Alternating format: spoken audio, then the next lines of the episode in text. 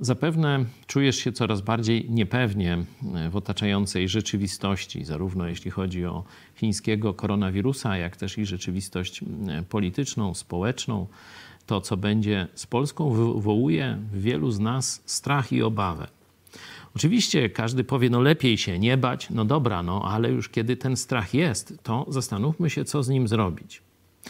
Pierwsza moja propozycja to właściwie go przekierować, bo boimy się jakichś złych okoliczności, boimy się, że tam zachorujemy, będziemy mieć powikłania, być może umrzemy, boimy się, że stracimy może pracę, że się Polska zawali i tak dalej. To są wszystko ważne rzeczy i realne, realne można powiedzieć strachy czy niepokoje, to wszystko się może zdarzyć, ale chcę wam podsunąć pewną myśl, którą Jezus ludziom przekazał. To jest Ewangelia Mateusza, 10 rozdział, werset werset 28 mówi tam właśnie o różnych uciskach i takich rzeczach trudnych i w pewnym momencie tak poleca.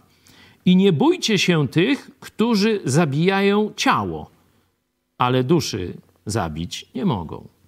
Czyli mówi, żeby na tym poziomie materialnym nie koncentrować naszego strachu, bo zaraz dalej mówi: Bójcie się raczej tego, który może duszę i ciało zniszczyć w piekle.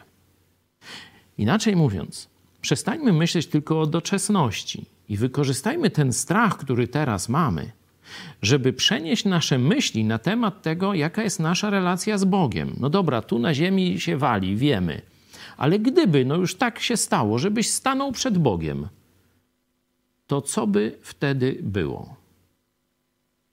Jak wyglądałoby Twoje spotkanie z Bogiem.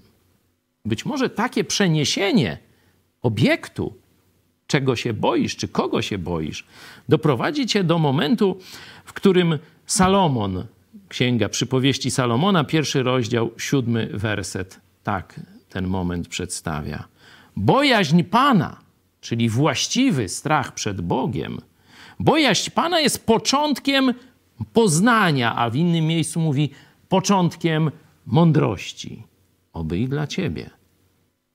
Strach przed okolicznościami zakończył się właśnie w nawiązaniu właściwej relacji z Bogiem.